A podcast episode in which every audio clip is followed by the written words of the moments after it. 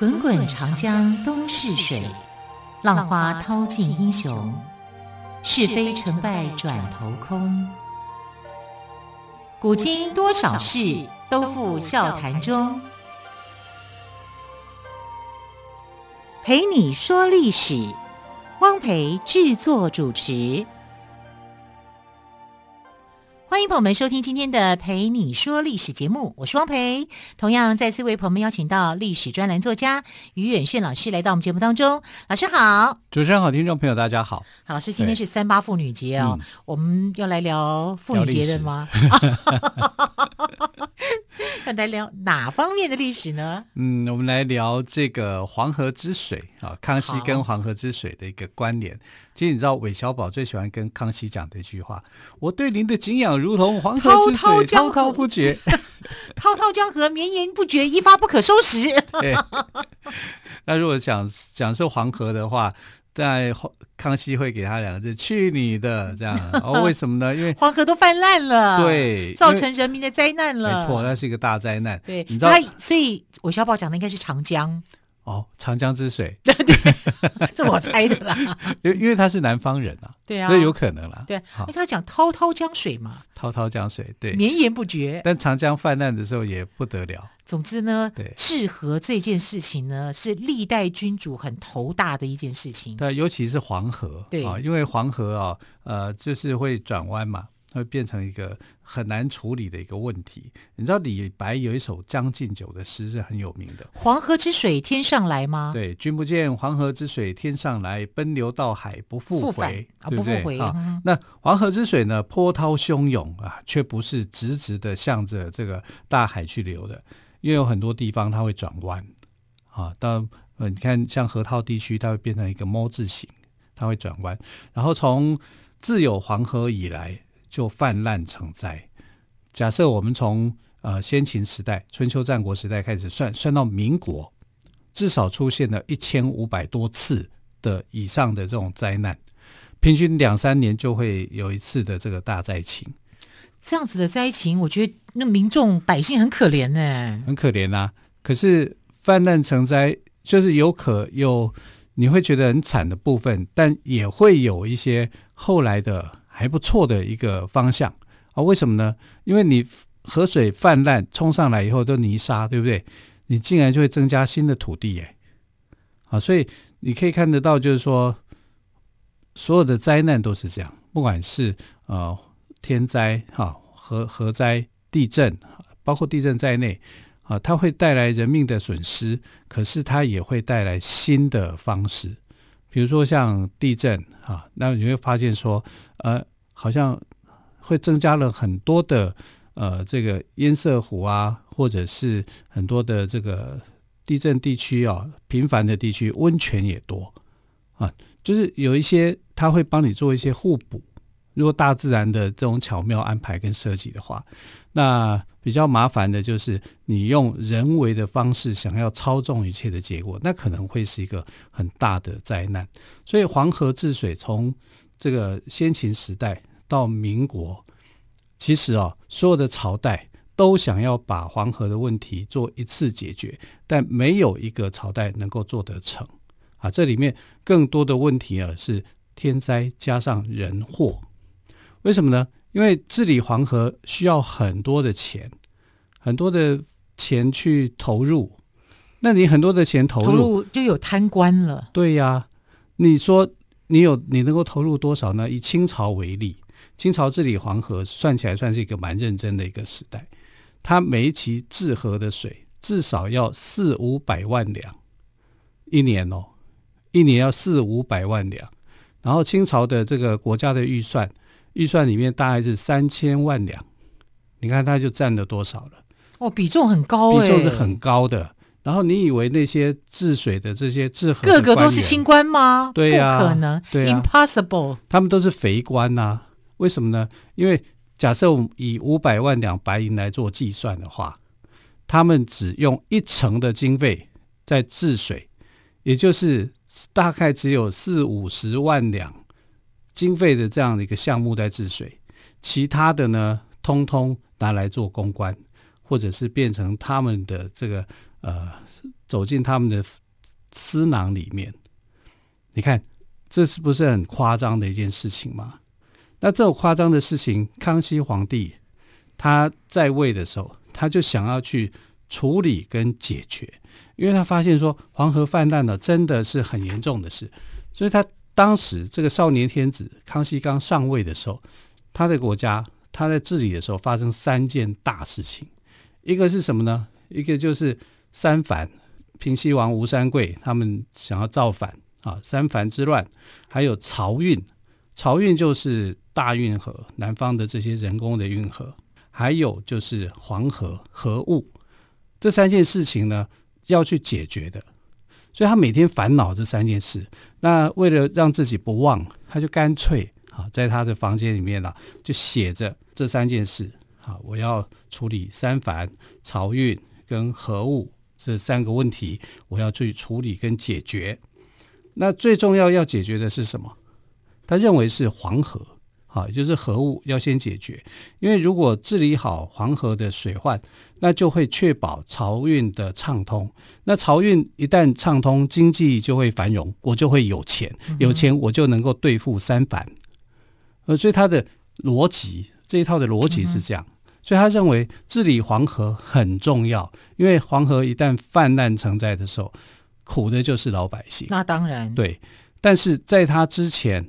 没有治理好黄河的这个经验，因为大家在治理黄河的时候都非常的头痛，就连明朝的时代啊，明朝末年的时代，一些治河专家要去治理黄河，虽然有一些效果，可是明朝灭亡啦，灭亡以后就后继不力，你你在治理黄河上面又会有一些缺失，出现一些问题，所以他一直在想，我有没有什么样的治理这些工程专家？因为他大部分的文官啊都是。读书啊，读书人，读书人脑袋是空的嘛，一天到晚就只会讲一些道德学问而已。那像这种工程技术的东西，他们不会。啊，形而上的学问说的头头是道，形而下的这个道理，他们就一窍不通。就是嘴巴很会说，嘴巴很会说，做起事情来的谁都不行。对啊，每个人都在那孔曰成人，孟曰取义，然后叫你去治河，那是什么东西？对，就搞不清楚哈，就不会啊。所以治河这个技术，专门的技术，在他们来说是一窍不通的。可是你还是会编列预算让他们去治，治都白治的。刚刚就说了，他只用在十分之一在治河上面，那其他的钱跑去哪里了？都都被贪污了吗？都被贪污啦，不然就是拿来做公关呐、啊。可是你一年花要四五百万两银子，太可恶了！这都是人民的纳税钱呢。是啊，啊，所以当官的人，其实如果你当河务总督的话哦，他们会觉得很开心。肥缺，肥缺，对，就是一个就是一个肥缺嘛。对，所以呢，康熙皇帝之前的那个河务总督。就每个人都贪污贪得很快乐，然后你就问他说：“啊，你黄河治理好了没有？还没啊，因为很困难呐、啊。觉得这是天灾嘛，黄河之水又不是我控制的，黄河之水天上来耶，天上来的水耶，这是个大灾难呢，对不对？我们做那么多人力，哎呀，人力难以胜天呐。反正什么话都有嘛，就是说我就是没有办法治理好河川嘛，那这些钱。”反而都掉进了那些贪官的这个手里面去了，他们还很乐意了哈。最好每年都有黄河的水患，治理黄河是一个大工程，你找不到一个有专业人员来做一个治理的话，所有的事情都是白搭的。可是你知道，这个康熙皇帝好运就在这里，他真的找到了一个会治河的人。那这个人呢是谁呢？就是安徽巡抚，叫靳辅。靳辅呢，是一个革，在一个金啊，这个字读作靳。靳，然后辅呢，就是辅导的辅。对，辅仁大学的辅。辅仁大学的辅。进辅，那进辅这个人呢，他在接核务总督的时候呢，他曾经历任过呃其他的职务，比如说当过安徽的巡抚啊、呃，那那也当过一些总督。那总督这一职呢，我刚刚讲了，就一成经费用在治理上。其他的就变成了公关费用，不然就是流入私人的口袋里面。所以当核务总督要出缺的时候啊，你知道这个任务一出来，这个人命派出来的时候，大家都抢着要。然后那个时候，康熙皇帝的这个两大两个大臣哈，是彼此在争斗，都想要抢这个位置，不是他们自己要去做，就是他们推荐人去做。一个叫纳兰明珠，一个叫索额图。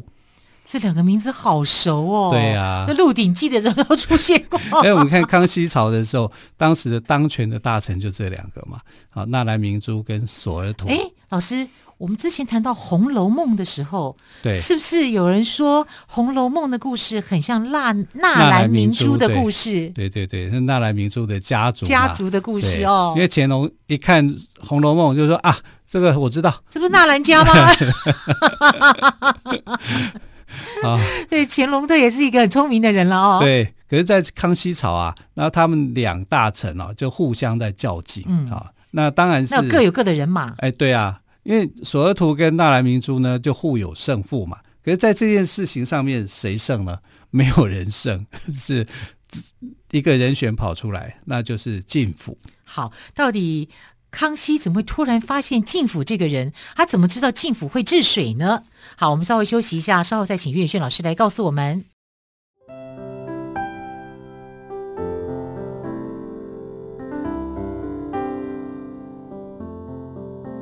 听见台北的声音，拥有颗热情的心。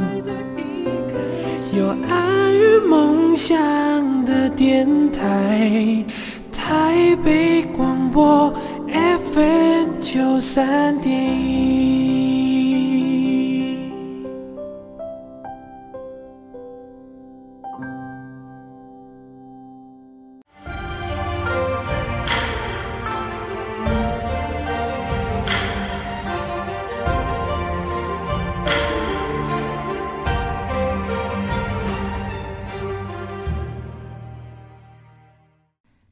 你说历史节目，我是汪培。今天我们特别来宾，历史专栏作家岳远轩老师，跟我们谈到的是康熙治理黄河水。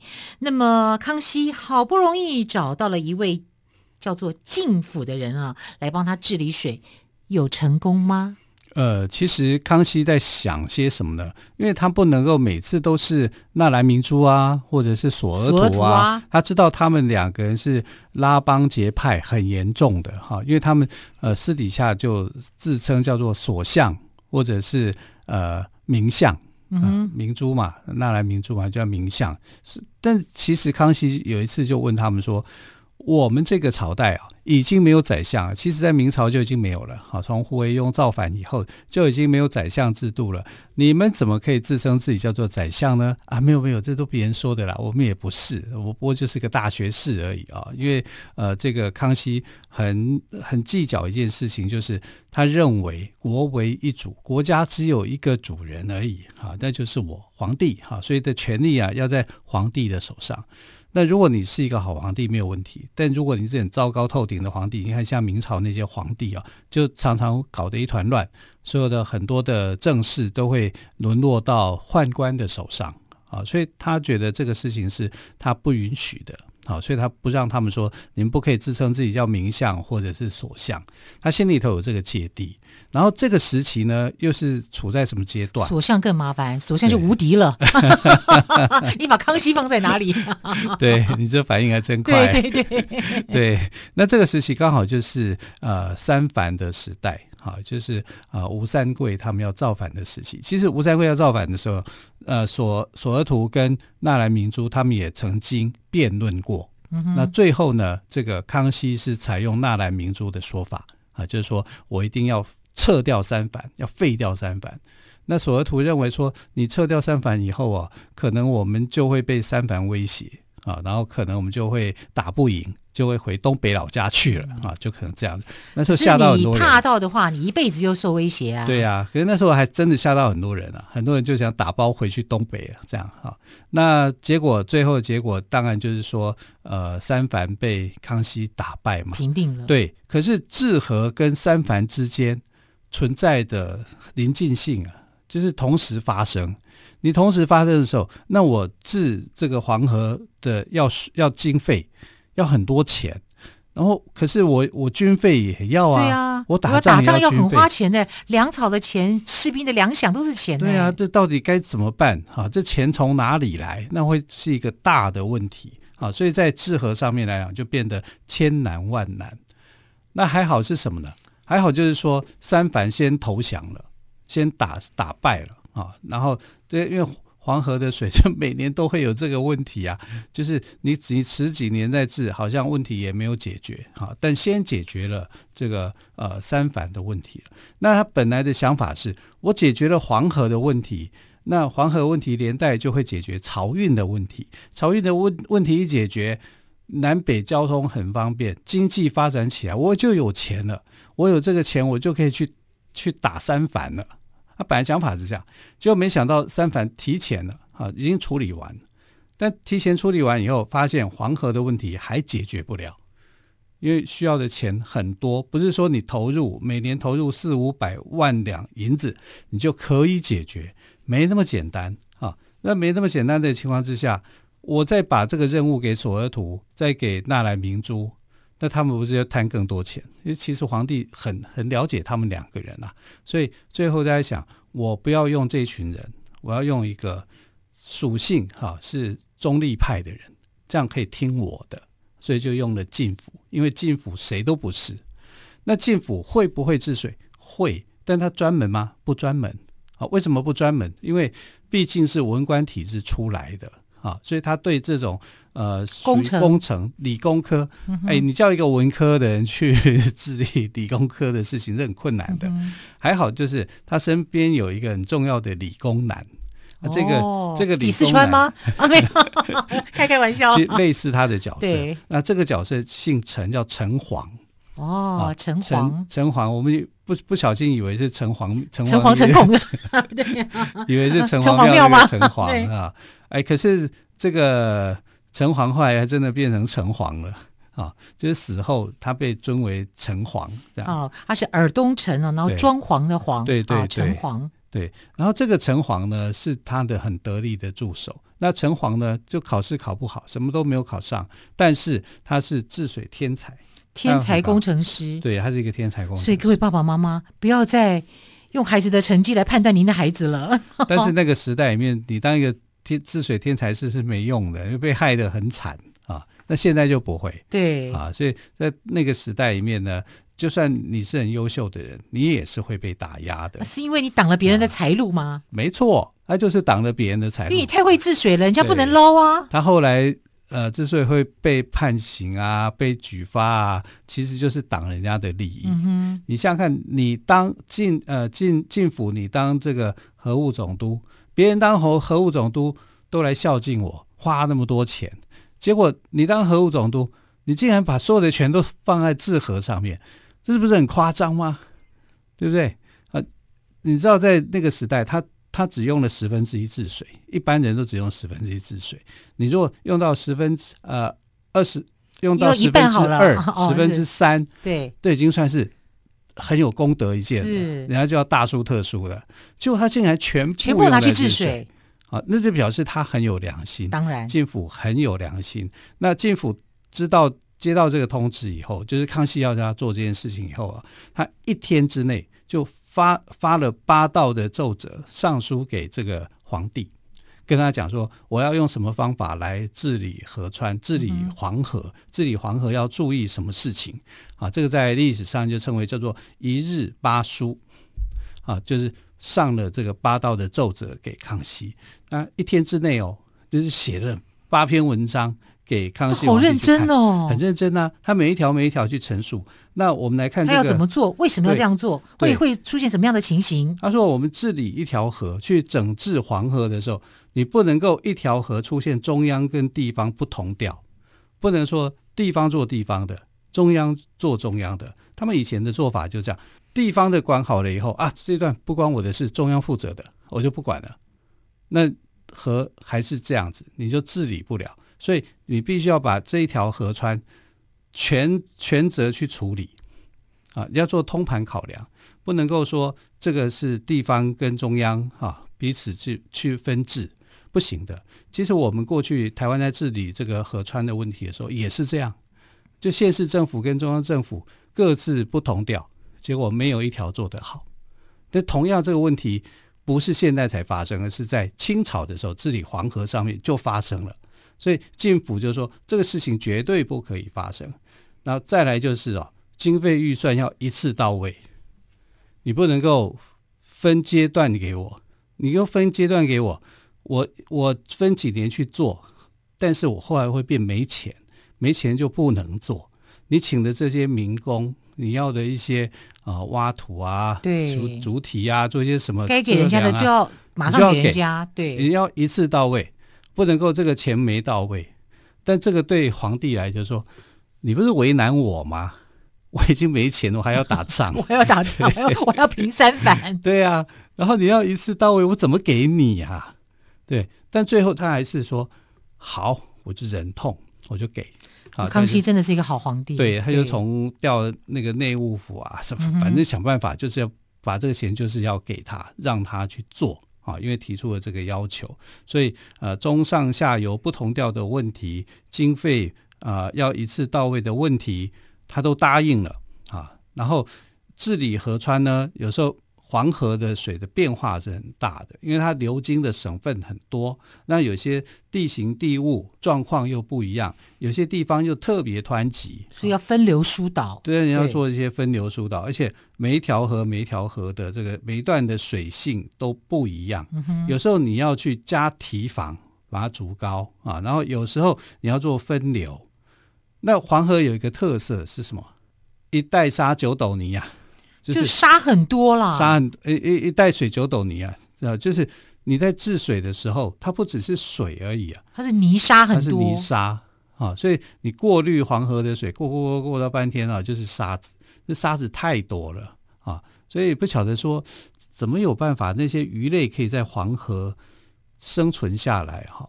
你知道《诗经》有一句话：“岂其食鱼，必河之方。”他们有一种鱼叫方鱼，一个鱼字边哈，然后右手边是一个方方正正的方。嗯、哦，这条鱼在这个《诗经》的时代是非常好吃的鱼，好吃的不行，好吃到不行啊！就是他们就说：“岂其食鱼，你要吃鱼的话，一定要黄河的方鱼。